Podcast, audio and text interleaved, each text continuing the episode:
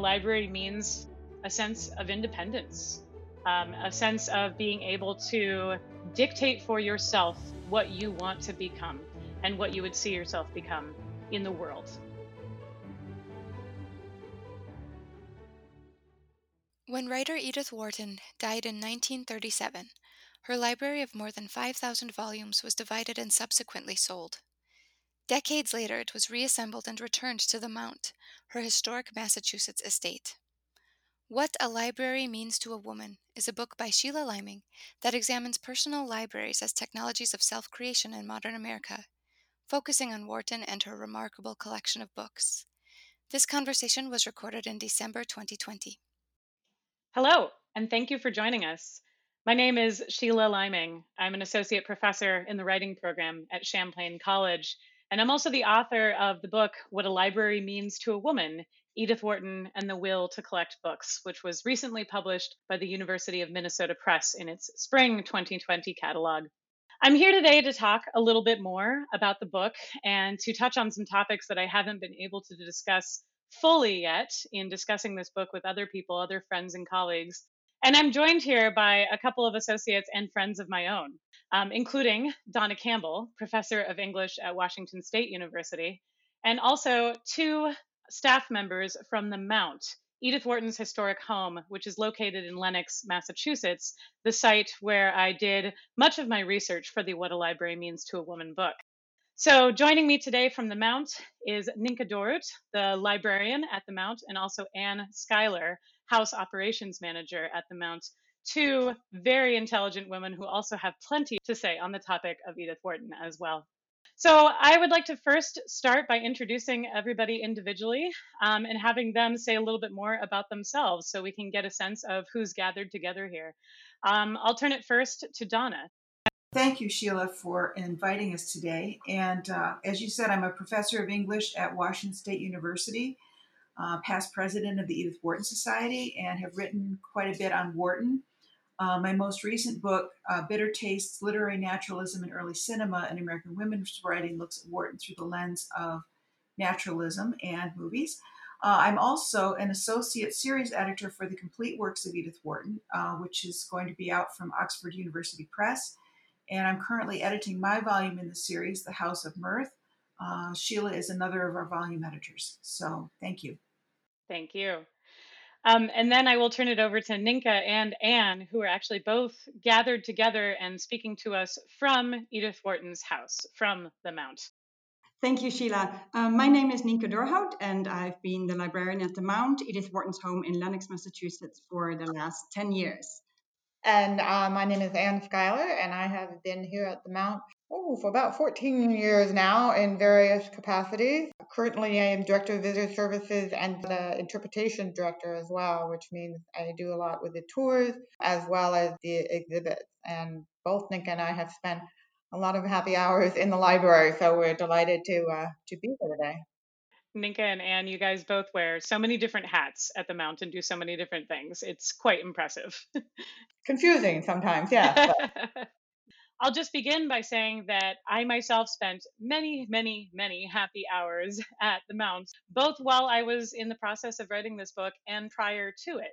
My relationship with the Mount started in 2013, uh, back when I was a graduate student, and I received a small fellowship from the Edith Wharton Society. Thank you, Donna Campbell, for doing some research on site there at the Mount um, with Edith Wharton's library materials, which are collected there under the roof at the Mount. So I started there, and from there um, got to work on a digital project, a website which is now up and running called edithwhartonslibrary.org, which provides sort of a virtual home base for those same library materials. Um, it allows users all across the US and all across the world to log in and basically browse through the library collection to see what Edith Wharton owned in terms of books and also what she was reading um, to engage with the notes that she took in the margins of her books and the books that she really, really cherished as physical objects um, while she was alive. During the time when I was building that website and then also subsequently writing the book, I spent a number of summers working at the Mount and have so many wonderful memories of both being within the site of the library itself and just around the house and the gardens and the beautiful grounds um, that are to be found there in Lenox. It's just a very special, beautiful, and wonderful place. Um, and anyone who gets the opportunity really ought to take a trip there and visit it when it's open again. Thank you, Sheila. Um, I'd just like to take a quick minute to thank Sheila for her incredible contribution to Edith Wharton's library. Um, as Sheila just mentioned, she and I first met in 2013 when she came to the Mount as a graduate student um, to the library. And since then, she's been awarded several grants to return for three summers with a very nifty, high quality portable scanner in hand um, to painstakingly digitize the title page and the most important annotations in all of Wharton's 2,700 books that are currently at the Mount. And I, I cannot uh, mention enough uh, how crucial this project has been to the preservation and um, the accessibility of Edith Wharton's library. So thank you, thank you, thank you. Our first question we wanted to ask you, Sheila, is about the title of your book, What a Library Means to a Woman. Um, Wharton herself described the Mount as her first real home, but I've often thought that it was her father's library where, um, as a young girl, she felt at home um, for the first time, uh, where she could really be herself, um, accompanied and inspired by the volumes on the shelves. Um, and this is a quote from uh, Wharton's autobiography called A Backward Glance that I just wanted to share. It says, I am squatting again on the thick turkey rug, pulling open one after another the glass doors of the low bookcases and dragging out book after book in a secret ecstasy of communion. And that's the end of the quote. Um, so this is around the 1870s. She's about uh, 10, 11 years old. And um, as we know from the inscriptions in her own books, family members and family friends started to endow her with a little library of her own when she was about 10 years old. Um, and so I wanted to ask you, Sheila, moving fast forward to your research with Edith, Wharton's library at the Mount, as well as the research for your book, um, what in your own experience does a library mean to a woman and what has your experience taught you that it might mean to a woman like edith wharton Thank you, Ninka. That's the perfect introduction and perfect lead up for thinking about this issue. And I'm happy to talk a bit about the uh, meaning behind the book's title. I'll begin just by saying that I think for a figure like Edith Wharton, home was a incredibly unstable concept um, for a lot of her life. Part of that was you know, of her own making. Um, she embarked on a career as a professional writer and as a kind of worldly cosmopolitan figure that saw her moving around a lot. Um, Edith Wharton scholars usually estimate that she crossed the Atlantic some 60 to 70 times in her life, um, going back and forth between Europe, Europe and the United States, even though, of course, she was born in the US. So, because home was such an unstable concept, I think you're absolutely right in thinking that for her, libraries provided a kind of second home. The first of those libraries was her father's, um, which occasioned the quote that you read to us there from her um, autobiography, A Backward Glance, where she talks about, you know, having felt what she calls the ecstasy of communion um, experienced within that space of her father's library. But other subsequent libraries followed, of course, for her, not least significant, her own. And she started putting her library together, of course, as a young child through her um, independent studies with her governess, Anna Bahlmann. And then her library grew over the course of her life. She kept adding volumes to it um, as she moved back and forth between different houses and between different residences. And if you spend any time in the physical space of the library now at the Mounts, if you look at the books on the shelves, you can see how unstable and somewhat frantic that sense of home may have been Edith Wharton if you just open the books and you look at the book plates on the inside of the cover. You see the names of at least three different houses. And of course, because Wharton didn't design a book plate for the mount, you of course know that that's another one that enters into the picture for her too. Um, so she had a number of different homes over her lifetime, and her books were the stable thing that came with her to each of those homes, um, at least until later in her life when she kind of split up her books between two of her libraries um, at her different houses in France. So I think for her, you know, books and libraries were a way to create a kind of stable space within an unstable lived experience of moving all over the world back and forth and her travels around the world were um, you know compelled by circumstances that she chose as i mentioned like her career as an author but they were also compelled by circumstances that she did not get to choose or at least didn't have a lot of say in. And that includes also her marriage to Teddy Wharton, which was not necessarily a situation where she had full control or choice. So the books provided a kind of stable ballast to all those rovings all over the world. They were a place where she could always come and always remember where she had been, track her travels and her peregrinations, and look back on the ground that she had covered already.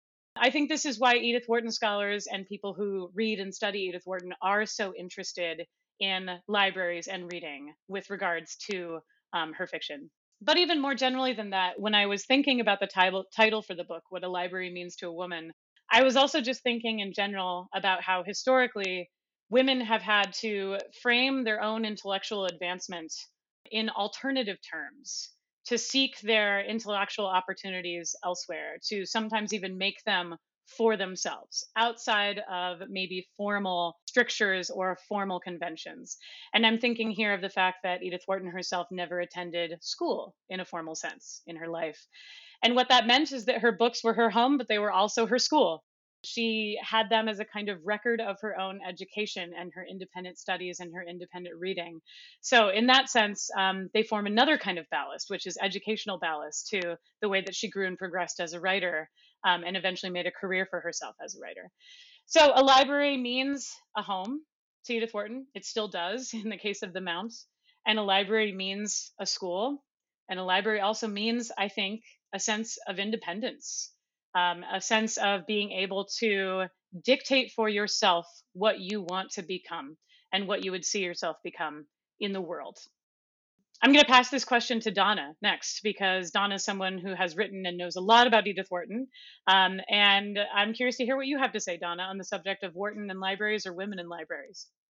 You've pretty much covered it. I think that there's a kind of I don't know how to how to express it except defiance about collecting one's own library if you're Edith Wharton and your brother has books and your father has books and the you know society libraries um, allow men to have books but they don't necessarily allow you to have books except for the kinds of books that uh, women are supposed to read.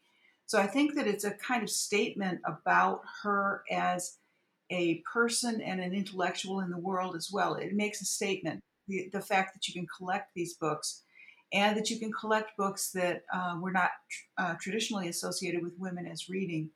And um, I think that, again, having these together gives you a sense of just how committed she was to this as a process, to the process of collecting.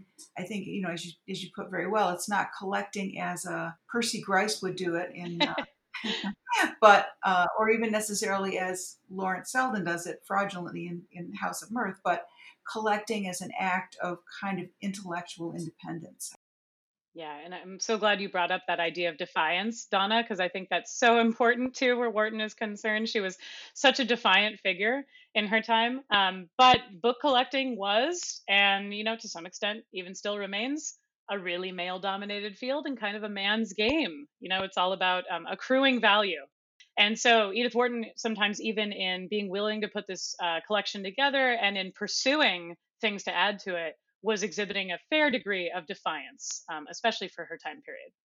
I think I'll pass this question next to Anne and Ninka about what a library means to a woman and to a woman like Wharton in particular. Well, this is Anne. You all expressed really well that first question. While I, while you both were speaking, I was thinking uh, just in terms of self-identification. It, when you're here at the Mount, a lot of these rooms have her imprint on it, but nowhere more than the library. So you sort of walk into that library and you breathe the air, and as some of our friends and scholars will say, it's as if she is there, and you sort of breathe the air of of Edith. So I think that sense of self-identity of of uh, declaring her independence, um, as you have said, and and a bit of defiance. I feel kind of in her library as well, obviously, as also just um, tremendous insight into her as much as we can understand about her personality and her, and her brain from, from this distance. And so that sort of leads us into the second question or the second topic, which is the relationship of the Mount with the library and and the Mount as Edith Wharton's historic home and as an institution. Um, it fulfills many different functions. And just tonight, I was talking about how we're having this light and sound show called Nightwood, and we always wonder what Edith would think about that. But we, we um, with having music and, and lights going off in her gardens, uh, or what Teddy would think about that. But um, you know, we are a park, we are a museum, we are a cultural venue, we are a community center. A lot of people come here just for the grounds. Uh, they, they don't really have any knowledge of Wharton. And how do you think these multiple functions and roles impact or complicate or provide challenges for the Wharton Library collection, um, which is held under its, its roof? Um, and on the other hand, how might those areas roles buttress and support the existence of the library there? Nico, do you want to say anything on that? Sure, I'll, I'll, I'll start with that. Um, it's um, always fun to talk about challenges, of course. So, uh, as you said, and the, the, Mount does fulfill multiple roles, and um, housing Edith Wharton's library comes with an overwhelming responsibility. Um, so, I would say, aside from staffing and funding, like so many nonprofits uh, uh, deal with, um, I would say that our biggest challenge is to preserve a collection of historic books made up from different materials like paper, leather, cloth, um, in an old house. We have about 1,500 books that are stored on the shelves of the actual library um, here at the Mount. And then we have about 1,200 that are stored in our attic in uh, archival boxes. And we've put UV filters on all the windows in the rooms where the books are displayed. But um, this is an old and drafty house. And so keeping the temperature and the humidity constant uh, to preserve the books is a real, real uh, challenge. So that's something that we deal with, uh, you know, through the four different seasons. Um, and our dream plan is actually to convert part of the Mount Stable into a state of the art, secure, and fully climatized library storage and research facility. So that is something that, um, you know, we dream about, um, but and hopefully uh, at some point in the future will happen. Um, and I just wanted to mention another uh, very interesting challenge that we face, and that is the conservation of the books. Some of the books, as you know, Sheila, you've seen so close up. Um, so some of the books that are in the worst condition are actually those that uh, Wharton and her family and her friends cherish the most. We're often asked the question, why don't you conserve them? Why don't you, why don't you, you know, uh, bring them to a book conservator and, and just fix all the issues with this book? But if we would decide to have um, a book rebound and restored to a state where it could be much easier handled and displayed, it would also mean that we would take away the integrity of the book and one of its most important messages, namely how much it was loved. And so um, I always find that a very, very um, interesting challenge. I'm glad you brought up the uh, the physical situation of preservation at the Mount, which you know I I understand to be a great challenge. I've seen those challenges in action, and I think you know there's a lot to be said for, as you mentioned, Ninka, for preserving these objects, these books as objects in a state that speaks to the way that they have been used and treated over the years especially because that legacy of use is not always Edith Wharton specifically. Um, a lot of the books in her library are 400 years old or more, which means that they had a whole life on this planet before they ever came into her possession. Um, somebody else was reading them and interacting with them and turning their pages and possibly even marking them up or dirtying them before they even became part of Edith Wharton's library and part of the library that we know. And I think those legacies of use are really telling um, for scholars like myself and for people who are interested in histories of readership, there's so much to be found there and to, so much to be dissected and understood. So, for example, you know, from my research and spending time with the collection, I know that so many of the books in it um, suffered physical degradation, not necessarily under Edith Wharton's hands, but under the hands of the people who inherited the books from her one of those people in question being uh, the members of the Clark family, or said not necessarily one of those people, but a group of people, um, the members of the Clark family. So Wharton willed part of her books when she died to Colin Clark, um, the youngest son of Kenneth Clark, the famed art historian from England. And the Clark family stored their portion of the library at their castle in the south of England in Kent, and their castle, of course, um, being uh, probably even a more challenging facility than the Mount to maintain and preserve these physical objects. Um, suffered from dampness and rot and some other issues. So a portion of the library, you know, before it ever came home to the Mount, to Edith Wharton's library, had really suffered already.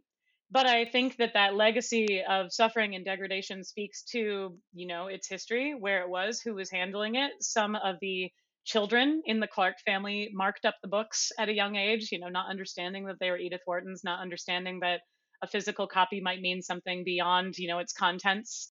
And I think that those uh, legacies of use are really interesting as well. Um, they they are certainly on par with um, Wharton's own um, interest in who had owned her books before her. So maybe this is um, a good place for me to turn things over to Donna, who's going to ask us uh, or prompt a question for us thinking about um, Edith Wharton's own habits as a reader. Yes, thanks, Sheila. This is about Wharton as a writer. I don't think you can really separate Wharton as a writer from Wharton as a reader in some ways. It's important for people to understand what kind of reader she was as well as what kind of writer she is because as as scholars especially we're always focused on what did she produce how you know what was the context and so forth and so how does the library at the mount speak to and stand for her identity as a reader um, and I'll just I'll just start to get the ball rolling on that question because it's something I think about all the time right now in my in my current job as a professor in the writing program at Champlain. Um, I teach classes in literature and I also teach classes in writing, creative writing, technical writing, publishing, that kind of thing. And one thing I'm always telling my young would-be writers, my students, is that there is no shortcut to becoming a writer. It involves practice, and practice has to happen on two fronts. The first front is obviously writing but the second front is reading. You have to read to be a writer, and you have to read a lot, actually.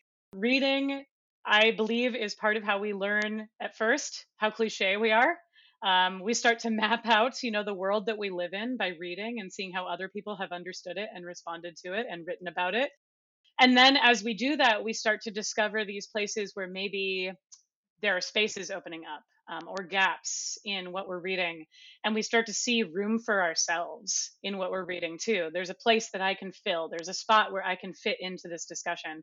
So with Wharton, you know, I think that was a big part of her impetus and her motivation behind her reading was an effort to try to understand the world she was living in and figure out where she fit into it and where she might take up a niche for herself and fill a purpose beyond simply you know being a white wealthy woman who was born into a position of privilege being able to actually turn some of that privilege into something um, productive where she could find a place to produce um, and give back and speak uh, her own experiences to the world this is Anne. What came to my mind as I was listening to you both is because the library is where she, she did not write in the library, as, as I think in her bedroom, and so the library is, is is she read there. And I think that affects people when we're showing people around. It's like they almost automatically think, oh, well, she wrote here, right? And no, we say, well, she read here and entertained and, and did other things as well. And so even for people who have really very little knowledge of Wharton, one of the best treats in the world is just to let them read the spine in the library and and you know you might get that spark of like oh I, you know i read anna karenina in high school or you know something like that something of of recognition and it and it uh, that's one of the the biggest treats of the library itself. And yes i mean i think it speaks to wharton in terms of her habits as a reader with her markings and just the intensity of her study speaks to what type of a student that she was and what type of a of a scholar, uh, self-taught and with the help of Anna Bahlmann um, uh, and all that. But I but it, I think it gives people a real idea of her dedication and her passion. It kind of, as you said, I think Sheila sort of um, gives them another idea that yes, she's a privileged white woman, but she also had this intense um, passion and and dedication and good habits. You know, really a fierce disciplinarian of her own habits. Yeah, I just wanted to add to that, uh, and I know Donna that you will um, add a lot of wonderful scholarly information to this, so I I, I won't go into that direction. But um, just on sort of a personal note, that some of the library books that I find uh, most sort of um, endearing and enlightening are the ones that um, I would very disrespectfully call a writing for dummies. Um, you know, the books that teach you how to become a good writer, um, how to become a good poet, and uh, sort of emphasizing again that Wharton did not have a formal education. She had a governess who was a great teacher, but she was not a writer. And so I always feel um, that in the library, Wharton actually, you know, sort of steps off her pedestal and she becomes very human. And uh, and I love those books and how heavily annotated they are. And and Sheila, I'm sure you know the ones that I'm talking about, but to really see um, how hard she worked at becoming a good writer, uh, sort of making the same point that you teach to your own students. Um, so I, I, I'm always very moved by those books. I know. I, I appreciate that, Ninka, because you know sometimes we forget, right, that there were no MFA programs during Wharton's time. She couldn't just go enroll somewhere and become a writer, and even if she could have, she wouldn't have, right? Her her gender and her class and other factors would have probably prevented her from doing that. So she had to do it on her own. Yeah, and if I can just just add to that um, a bit, yeah, that that idea that she again, I think Ninka's right. The the whole idea that she's trying to make herself a writer and she's trying to make herself a reader and there's this kind of tension she has between you have to be born a reader and born a writer but you also have to discipline yourself to be a reader and a writer in the right way.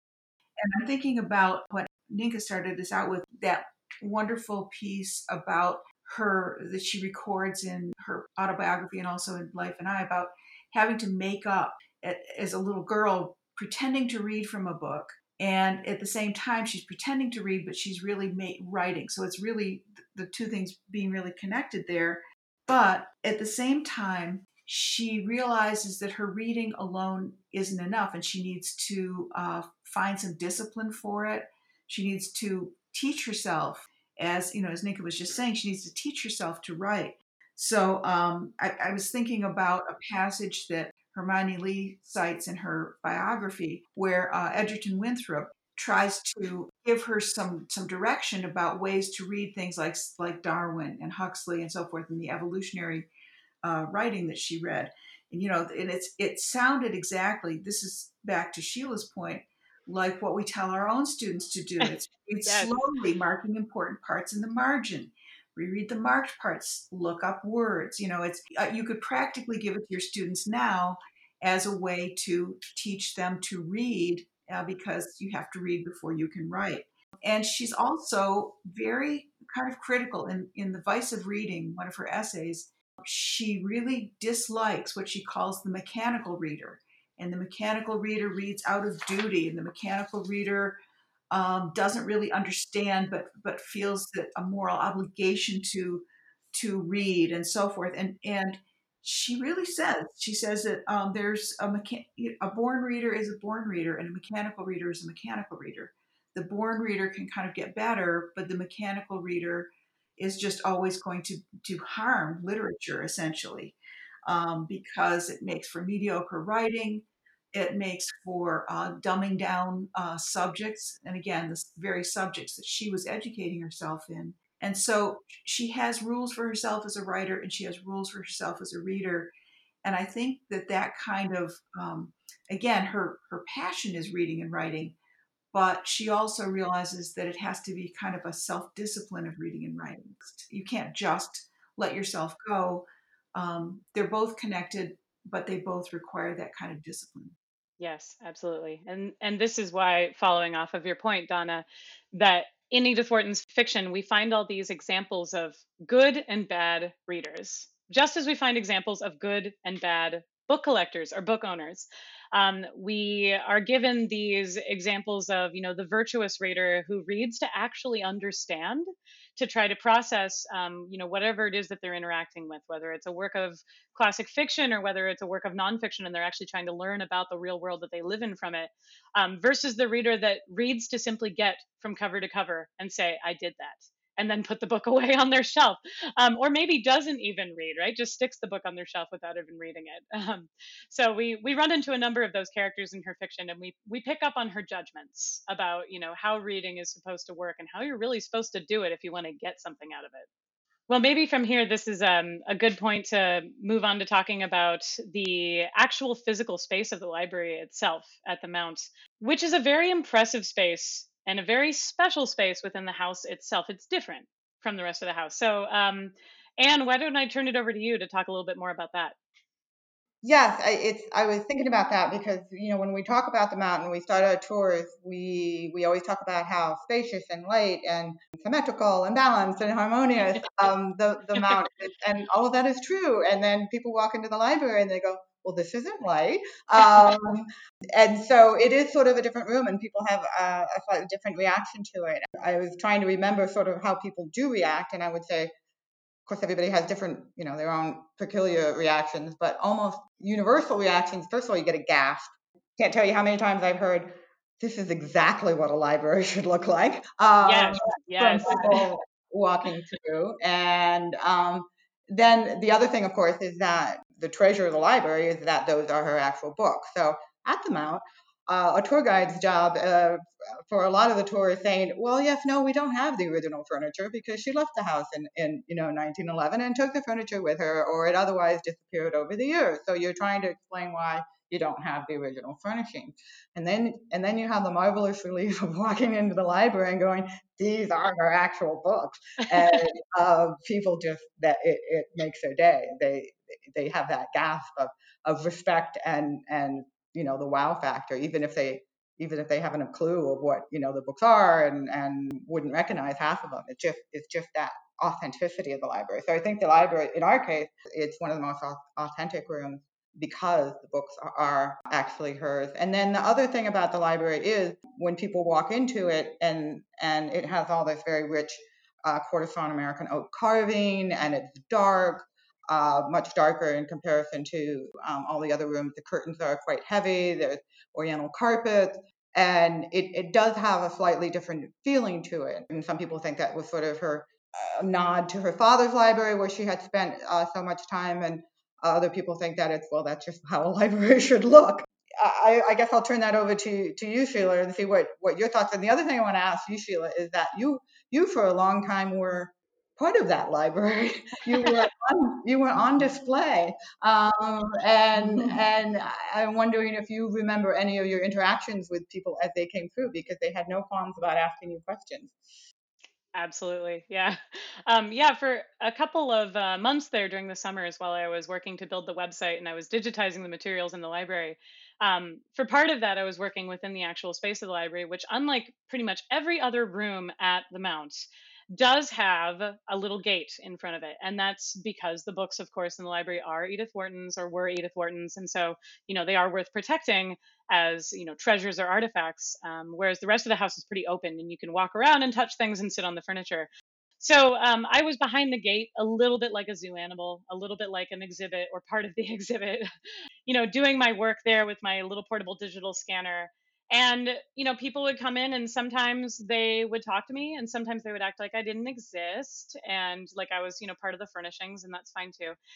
And sometimes i would overhear these really interesting conversations that i think stemmed from the media coverage of the library. There was a decent amount of discussion in the media, such as like the New York Times, etc., around the time of the purchase of the library books and before their installment in the physical space of the library at the Mount.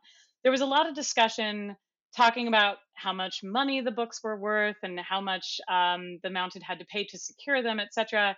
And every now and then I would hear some offhand comments from people about you know how much money the books were worth, how valuable they were, how much they cost everyone, and what a sacrifice they were. And I was always kind of interested in those comments, you know, and what people were kind of making of their physical surroundings in terms of value. But I will just say that on a personal level, I remember the the first time I ever entered the space of Edith Wharton's library there at the Mount in its little corner on the main floor. I remember the number one thing that I was really struck by was the smell of the room. I mean, there's the darkness, there's the furnishings, there's the things that make a difference, but there is also this very pronounced smell. And it's the smell that you imagine a library should smell like.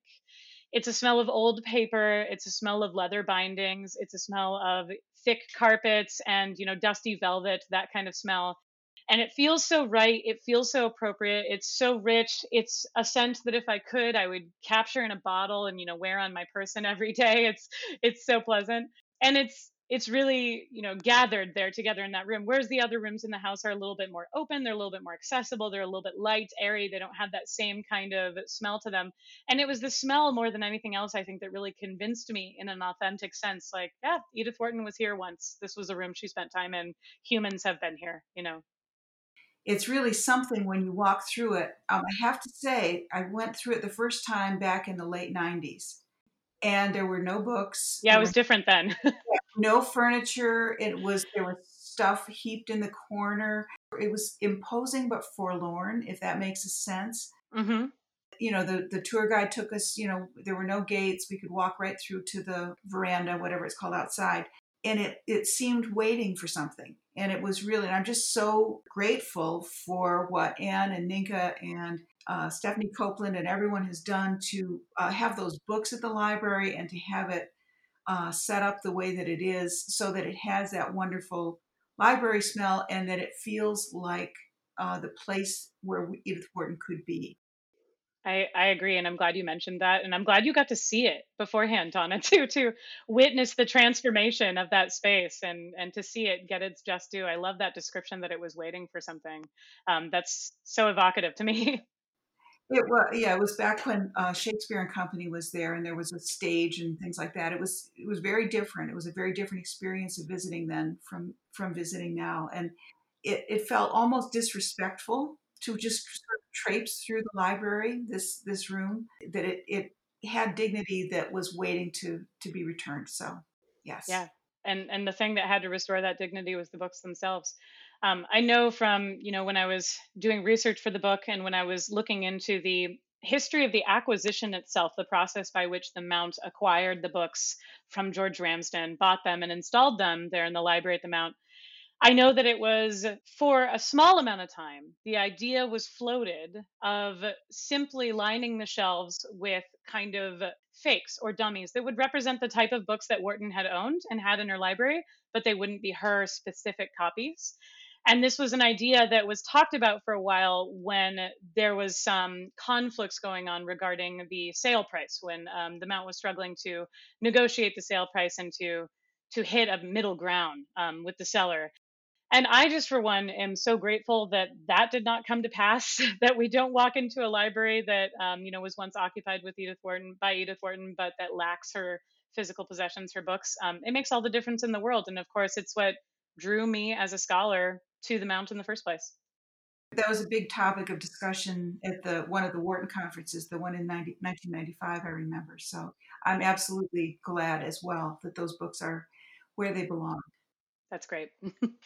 and as the librarian, this is Ninka, I just want to add, thank you for bringing this up, but I want to add that I, of course, understand that from a distance, um, people might have mixed feelings about the purchase of Edith Wharton's library, but I can tell you, and Anne will agree with me, that um, every single person who has ever been inside the library and viewed and held the treasure trove um, that the books and um, all the inscriptions and annotations are, everyone agrees that it was absolutely worth every penny. We often yeah. feel that the library is the soul of the house. And uh, one thing uh, that I always love to sort of observe when we have uh, mostly scholars, but sometimes people from the general public um, enter the library is that people often become very emotional. And Donna and Sheila, you might um, sort of uh, have uh, sort of felt that yourself. Uh, so often, what I do when we have a scholar coming, um, you know, these are students or professors or people who have studied Wharton for a long time, and finally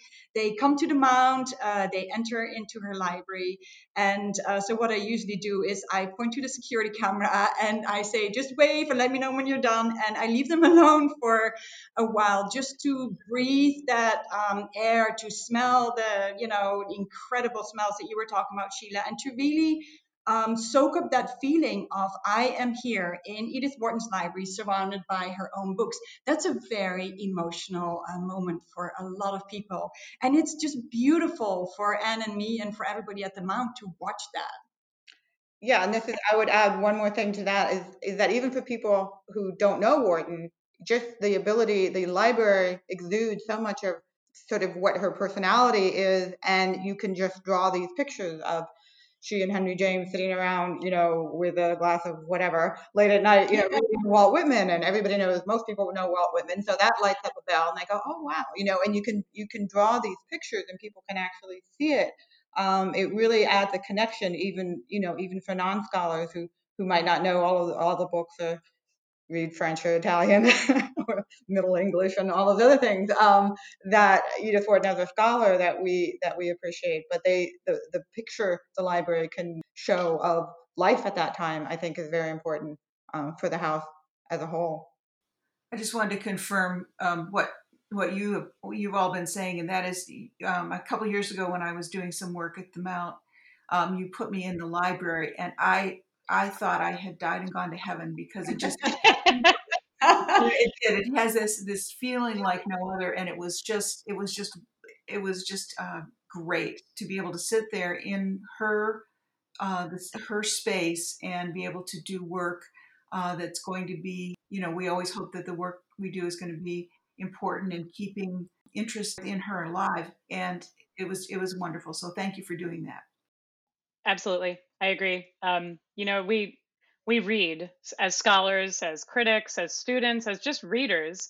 We read to get close to people, you know, whether it's the author that we're reading in particular or it's, um, you know, a, just a relatable story that relates to our own experiences and our own lives. And to read about someone and to read their work and then to find yourself physically situated in a space where you're you're getting close to them in a different kind of way in a physical kind of way is just a really gratifying experience to have. And in the book in what a library means to a woman i you know i devote the conclusion to talking about how the library at the mount basically came to be um, logistically financially um, in every other means possible and you know some people have have talked to me about that you know it's like wow i'm i'm surprised that you know you went into such detail on that. But but one of the reasons i thought it was an important story to tell is not only because it's an incredible story that in many ways almost didn't come into being but also because i think it exposes the fragile nature of some of these archives and um, resources that we have as critics and scholars too is that you know we take for granted that they exist there for us sometimes. Maybe donna you don't because you saw what the library looked like before the books came to reside in it. But i think that you know we are often just driven to assume that these things will be there for us that somebody is taking care of them that we will go out and discover and find them for ourselves if we need them. And it's important to remember how many people are involved in making those things happen, um, how much labor goes into making those resources exist and be accessible to us. And that's why I'm so grateful for the kind of labor that Anne and Ninka provide at the Mount and providing access to these materials, but also in knowing so much about them, in making them navigable and um, accessible and real for people. Agree. This this actually does bring me around to um, one more topic that I wanted to get to here this is a theme that I develop in general terms throughout the book, which is the theme of loneliness. I was just talking about labor, and so much of scholarly labor, of course, happens where nobody can see it. It happens in these out of the way places, you know, when we're reading, when we're alone in our offices, um, when we're writing by ourselves in a solitary sense. So, one of the themes that I talk about a lot in the book is loneliness, particularly loneliness experienced in relation to collecting um, and the way that people amass archives or amass collections for themselves in order to assuage feelings of loneliness, but the way that those collections themselves actually end up speaking to loneliness as a kind of monument to it. So, um, in the book, for example, I talk about the loneliness of archival study or research. And this is actually an idea that I take from Carolyn Steedman in the book, in her wonderful uh, book about archival research, which is called Dust. And I love that book um, because it does get at these contradictory experiences that you have as an archival researcher, where you are reading to get close to someone, to get close to an answer or a figure or a person from history. But in the process of doing that, you just immerse yourself in this solitude. And that's part of the process. You have to do it that way. So, a question that I would pose to everyone is, uh, you know, what are your impressions of loneliness or solitude, either where Wharton is concerned, her work or her fiction or her biography, or where her library is concerned, and um, perhaps libraries in general as well. I think I'll pose this to Donna first. I was really interested to hear you talk about loneliness because although the loneliness in the collection and the, the actual the act of collecting seems to be part of that but the book to me spoke so much more about networks and things and I, maybe there's solitude in it but there's also in, in the collecting but there's also, you know, you did that wonderful chapter on the library as networks and the, the connections that books make among people, and that you've got some some wonderful insights about the ways that objects and people, um, you know, sort of connect one another um, in the library and in reading. I mentioned a little while ago about you know Henry James reading Walt Whitman and so forth that Wharton talks about um, in a backward glance. But I guess I was wondering, is it a kind of um, reading is is and isn't a solitary activity?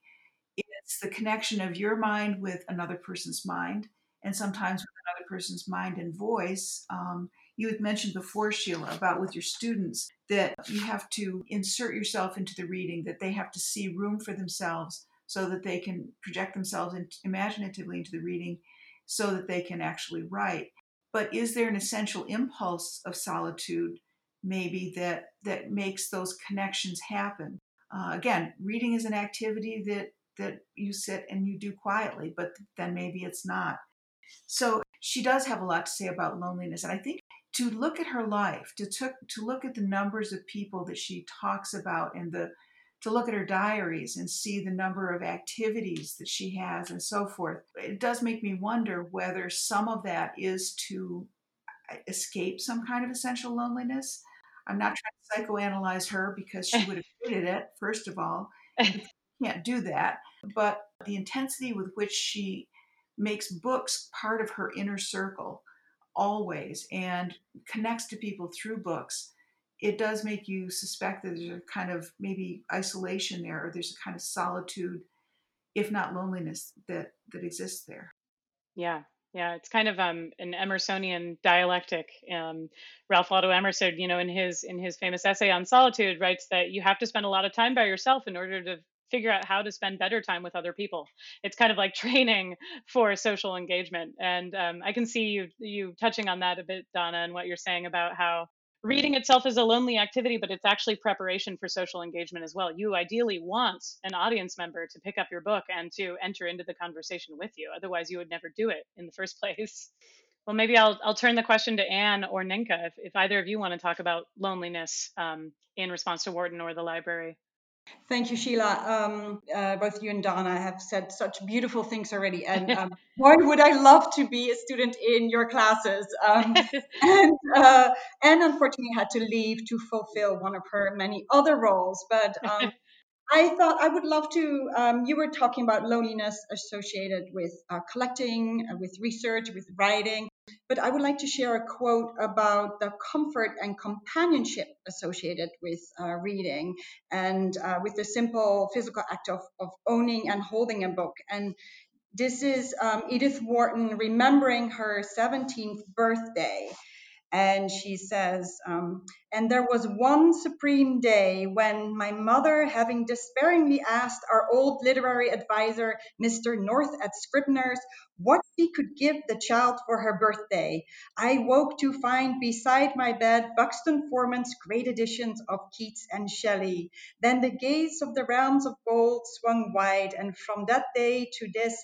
I don't believe I was ever again in my inmost self wholly lonely or unhappy. and I just I just love that quote. And um, we have these editions in the library and so i of course often point them out to people and and it, it it brings that whole moment so much alive to have the books there to have that quote and have that really sort of intimate feeling that she describes of uh, waking up to a, a, stack of books uh, next to her bed yeah and you know what? Actually on the on the subject of loneliness i should just mention that you know while i was working on this project both the digital project and the book i spent a lot of time of course by myself with the books. Um, and there was a lonely quality to some of that although i didn't necessarily mind it because i felt like i was engaging with material that really activated you know my interests and kept me fully aware and interested um, but I also just want to mention that I wasn't alone the whole time because I was joined by someone else for a lot of that process, which is, of course, Julie Quain, um, long uh, standing volunteer at the Mountain, somebody who I count as a dear friend who um, I really got to know actually really well um, through the process of thumbing through those books of Wharton's uh, with Julie. Julie's a retired librarian and lent a lot of expertise to the whole project because I would give Julie a box of books or a whole shelf of books, and I'm like, okay, Julie, find out what's interesting and what's worth commenting on and recording about this, you know, whole shelf of books. Tell me what the world needs to know about this. If they're not able to come visit this library, what do they need to know about these physical objects and Wharton's use of them or her interactions with them? And Julie always did a great job of that, but she also just really kept me company a lot of the time. Absolutely, that is so true, and uh, and and Julie is an absolutely invaluable volunteer at the mount and especially with the library. I want to just thank you guys for joining me in discussing the book today. Um, I think we've we've kind of made the rounds of our conversation in a very sort of organic and fun and enthralling way. So I appreciate your participation in it. I just want to close off here by thanking you um, both for your involvement in the project. Ninka, obviously, you've been indispensable to it since the very beginning. You were the first person who ever steered me towards Wharton's books there within the physical space of the library. But Donna, you and other scholars, um, Wharton scholars, and people associated with the Edith Wharton Society have been indispensable as well. You know, because that's part of the way that we feel less lonely in doing scholarship is we read the work of all the other people who are interested in the same things that we're interested in. And that becomes such an important system of support for thinking that there is an audience for this research. There are people who want to know these things just like I want to know them. And that means that there is a real kind of cause for talking about them and for putting them into words in the first place. So I just want to close by thanking you both um, for your contributions to the project as well. Well, thank you so much, Sheila. And, and um, your book is wonderful. Um, and everyone says so. My students uh, have read two parts of it now, and they're they're as excited as I am about it. So thank you for putting into words, for sharing those insights that you had in the, in the book, and for doing all the work that you've done in the library.